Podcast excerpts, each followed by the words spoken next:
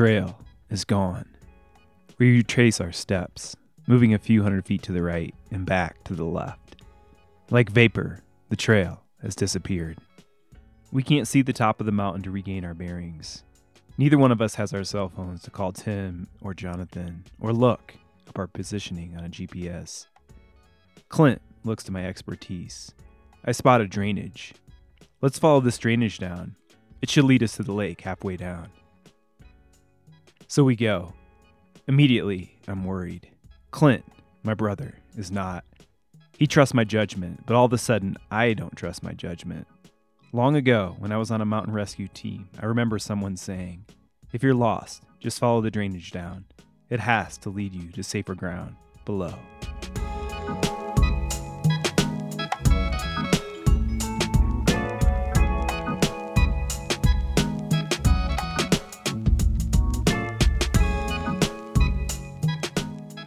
Welcome to the Dirtbag State of Mind podcast from the Climbing Zine. I am Luke Mehall.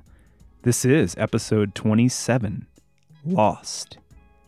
As the name suggests, this episode is about a time I got lost with my younger brother, Clint, from New York City. It was quite a trip and quite a very humbling learning lesson. This story was originally published in my second book, The Great American Dirtbags. It's one of three collections of short stories that I have. You can get a copy of that book at the link in our show notes, and that link will also give you 25% off anything in our online store. And as I always say, picking up an item in our online store is the best way to support this podcast and to support the climbing zine let's get into it. Episode 27 Lost.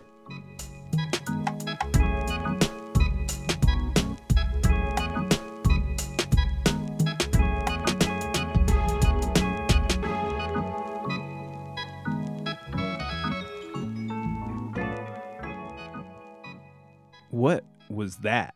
One of us asked. No one can answer what the loud popping, snapping noise was. It's too soon for hunting season, so probably not a gun. We keep running. Our run is actually a combination of running and fast hiking. We are doing a lap up Engineer, the most popular moderate mountain around Durango. On most days, there's a full parking lot of 20 cars and 50 hikers on the trail. Today, it's just us and a handful of other people.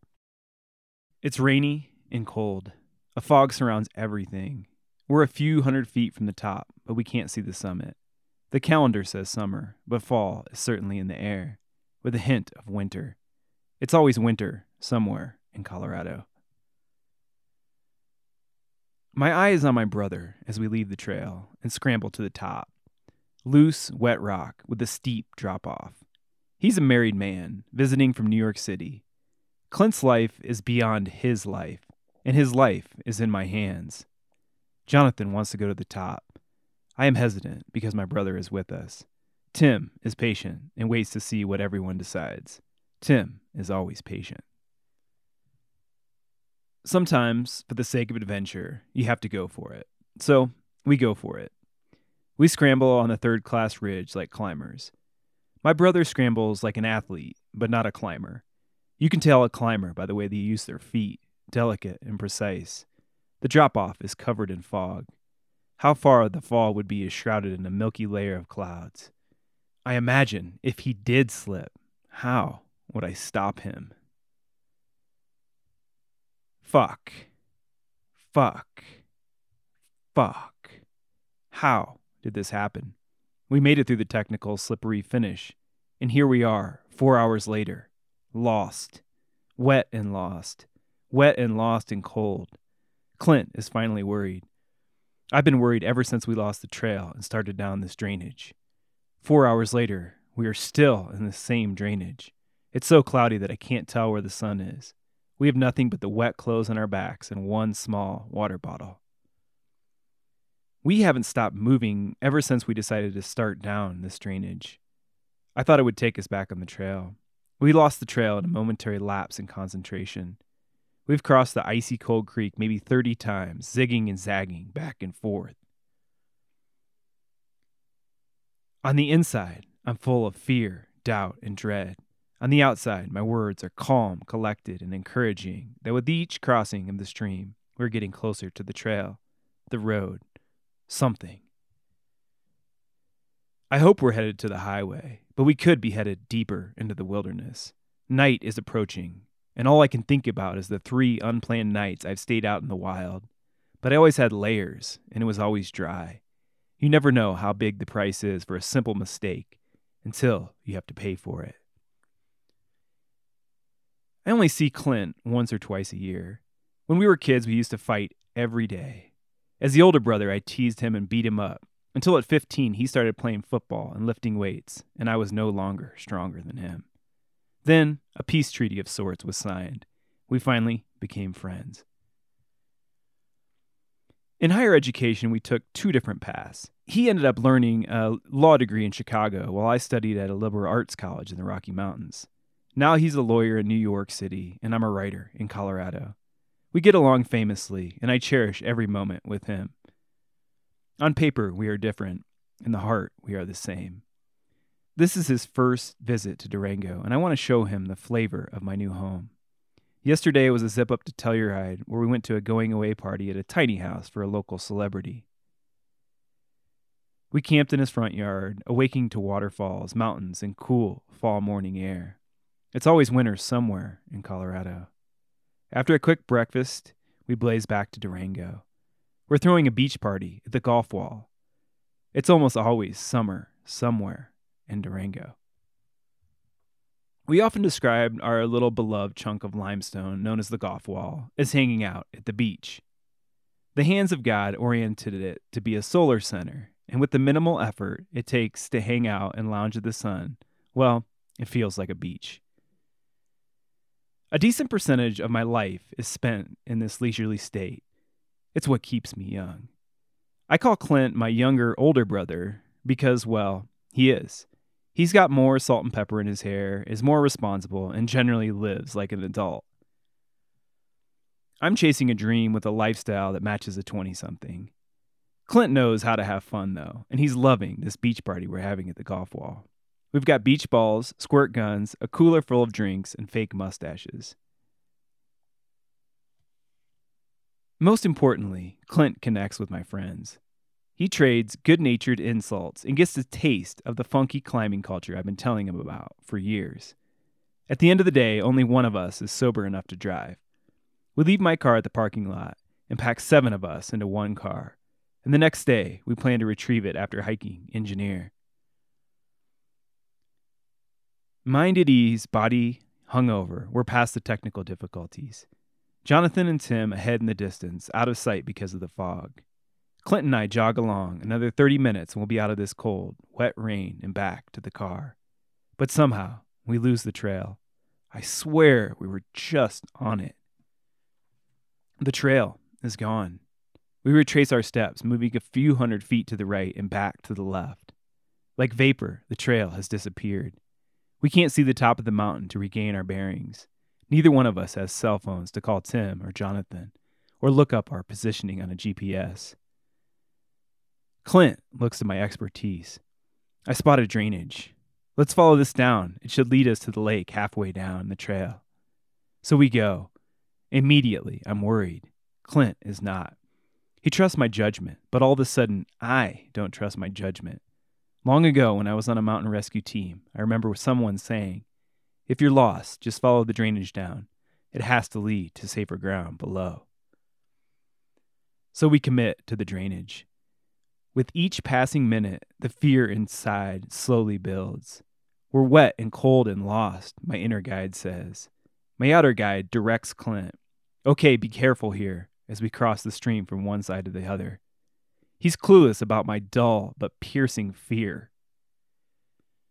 We cross the stream so many times I lose count. I'm praying for the sight of the road. An hour goes by, two hours, three hours, four hours. We are still hiking down the drainage, soaking. Clint is fearful by now, out of that basic human fear for being cold and so far from warmth and shelter. This is the single greatest adventure my brother and I have shared, I think. and it may lead to a night in the wilderness, wet and cold, and probably leading to hypothermic conditions. But I must be in the moment as we tiptoe across the stream again. A broken angle could be the worst thing in the world. I step on a rock that shifts under my weight, to another that does the same. I must balance and take care. Clint follows. We move swiftly along the riverside. The one piece of technology that we have, the time. Clint looks at his watch and updates me. The later it is, the more worried I am. I wish I knew for sure that we were headed in the right direction. The sun is buried in fog and has been all day. I just hope we're headed to that great highway instead of deeper into the wilderness. The buried sun is our only source of light. We don't have a headlamp or even a lighter. Finally, finally, after four and a half hours in this drainage of being lost, we come across a sign of civilization, a small hunting camp next to the river. This is good, I think. This is something. I express that sentiment to Clint confidently. Inside, I think about the nights I've spent naked to the world, out in the wild, unplanned without a sleeping bag, stuck on a rock face, climbs that took two days instead of the only planned one day. They were transformational experiences, shivering under the stars of the night with good friends. Two men huddled together out of sheer necessity. One time we were so cold we wrapped our ropes around our bodies and shivered, but we were never wet. We were always dry. Cold, but dry. Little danger of hypothermia. And here we are, the night approaching, wet, wearing shorts, and no idea where we are. We have to take that hunting camp as a good sign. Ten minutes later, we see another a rusted can of beans and a long abandoned campfire. And then 15 minutes later, another, a hanging rack for a killed deer or elk. 20 minutes later, after that, a bridge. A bridge! There's a 40 foot limestone wall and a small waterfall in that bridge. We have to be close to a road, I exclaim. Spirits are higher, and we run, and we are running for our lives at this point, the very essence of running. The running that was running before it was a sport. Neither one of us have taken a sip of water for five hours. Clint has never even been on a mountain run, something I've been doing for years and years now at this point. He's not adjusted to the altitude, but he's crushing it. I'm proud of him. But at that moment, I can't be proud. I can only expect. Expect that he can continue this performance until we find our way. And then I start to think I know where we are Cascade Creek. And, like the thought of being proud of my brother, I can barely process. I think about Jonathan and Tim searching for us. They waited at the meadow just down the trail, a place where we usually meet up. We didn't show up. They hiked back to look for us and saw us. Phantoms. It was not us. They ran all the way down to the parking lot. They drove up and down the highway. They went back to the parking lot, worried. And then Jonathan ran back up again. And then he remembered that noise we heard earlier in the day. It sounded like a shotgun. It was a gunshot. The first victims, and we were next. Fear overcame his psyche. He could be running to his own death. He was okay with it. If this is how I go, this is how I go. But nothing, no one, not us, not anything, but a deep, mysterious, lingering fog. The sun was going down. He yelled and yelled for us, but nothing. And we are immersed in that same fog. The joyous buzz of running wears off, not a sign of civilization or humanity on the trail. I think I know where we are, but it's just an inclination, maybe a hope.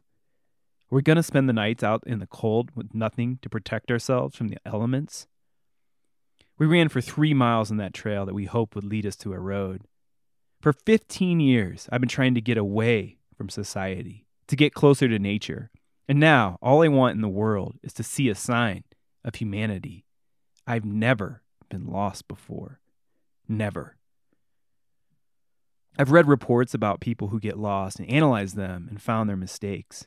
I worked in mountain rescue and looked for hunters who were lost, and I thought I was better than they were. I've climbed the tallest cliffs in Colorado and California and thought I was an experienced outdoorsman, that I had something figured out. I am humbled to the core, and all I want to see is a house, a person, a road, anything. After those three miles, I suggest we turn around. Clint does not argue, but his confidence in me is waning. He's worried now, I can tell. We're both worried, so we run back.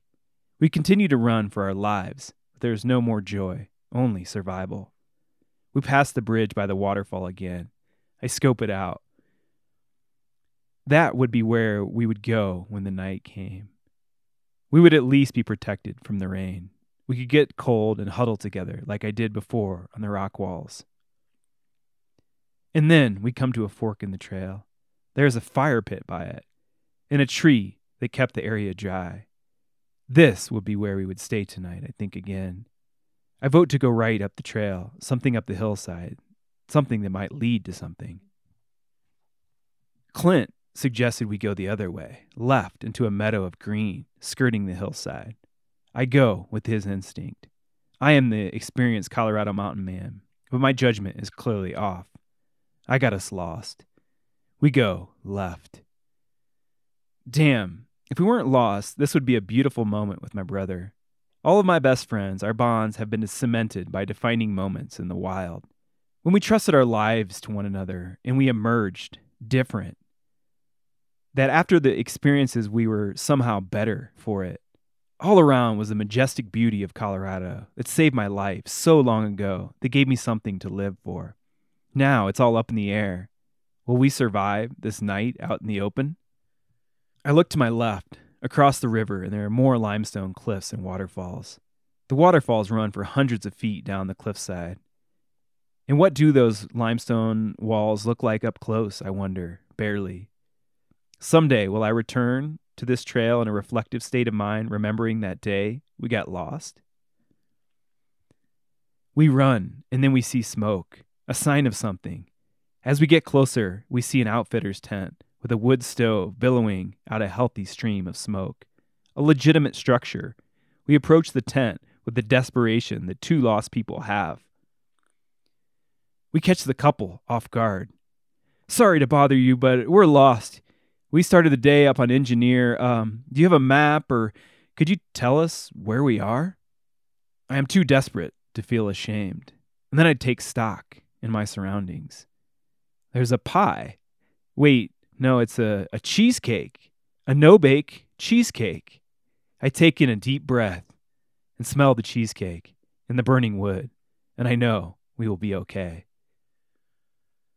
They are calm and helpful, some unspoken code that people in the outdoors will try to help out one another. They get out a map. They show us where we are. We were running in the wrong direction. We were a mile from the road when we turned around. They gave us a headlamp. I promised to return it, but they refuse. They saved us. We run joyfully again, past the bridge. I look at the cliffs and waterfalls and promise myself to return and retrace these steps. We are in Cascade Canyon, a beautiful little limestone paradise. Our hips and legs ache, but we continue to run past the point where we turned around. And then there's a house, and another house, and we are happy. We find the dirt road and come out to the highway. We stick our thumbs out to hitchhike. In a minute, a truck stops. It's a couple in their 40s, and the woman has a bouquet of flowers on her lap. They were returning from Crested Butte, my old stomping grounds. On the radio is Blackalicious, one of my favorite hip hop groups. This is cosmic, and these people are nice. The woman lets me borrow her phone to text him. I have his number memorized from the days before I had a cell phone. He texts right back, and I sense the relief in his words. The couple drops us off at my car, parked by the golf wall, from the beach party the day before. My keys are in Jonathan's truck, we sit and wait in the cold until Jonathan and Tim show up. A few empty, cold, yet relieved moments. Over dinner, we discussed our errors, and I told Jonathan and Tim the experience was probably worse for them. While terrifying for us, we at least had the control of knowing. They had no idea what was happening. They would have called for a rescue team to start searching for us in the morning. I felt bad and humbled, but more relieved than anything. Tonight, we'd sleep in beds and would be warm and happy. The next day, sore and exhausted, the sun was out again. We went climbing at a local crag that overlooks town called East Animas. It was hot and we basked in the base of the rocks. It's almost always summer somewhere in Durango. It was one of those days where climbing is not the main part of climbing. I set up a top rope for Tim, and he still had the energy and gumption to climb. I was proud. We talked about the previous day and tried to bring it to life. It was the past already. Today was all bluebird sunshine. But my brother and I had had a great adventure, and we had a story. I'd been lost, truly lost, for some hours, and that humbled me. At the time of this story, I was in my mid 30s, more fit than I'd ever been, the prime of my existence for endurance sports. The deep lust and hunger of my 20s is replaced with a small inkling of wisdom that knows pure enthusiasm often just gets you into trouble. And now, I know just a simple run you've done before can turn into an epic, especially when you're in the wild. Maybe it was complacency that got us into this trouble. Maybe it was not opting to bring a phone or a headlamp or even a lighter. The lesson of this experience will stay with me, I hope. When I was younger, I climbed for my soul. Now, I also run for it. I know a truth in my life. I need to have great experiences in the wild to be who I am, to self actualize. What was a terrifying experience, wondering if I'd just gotten my brother into more trouble than we'd ever been in our lives, has turned into a story. And the more beers, the easier the story is to tell.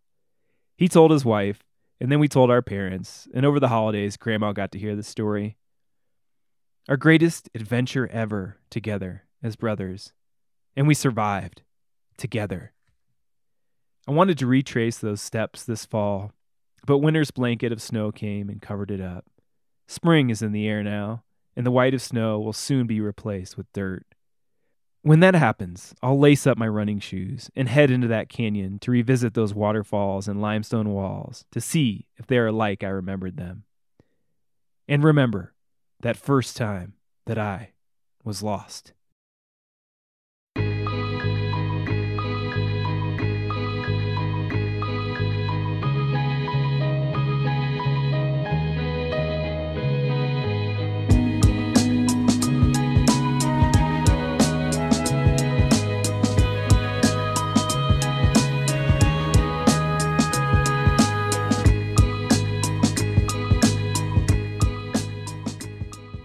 That was episode 27 of the Dirtbag State of Mind podcast, Lost.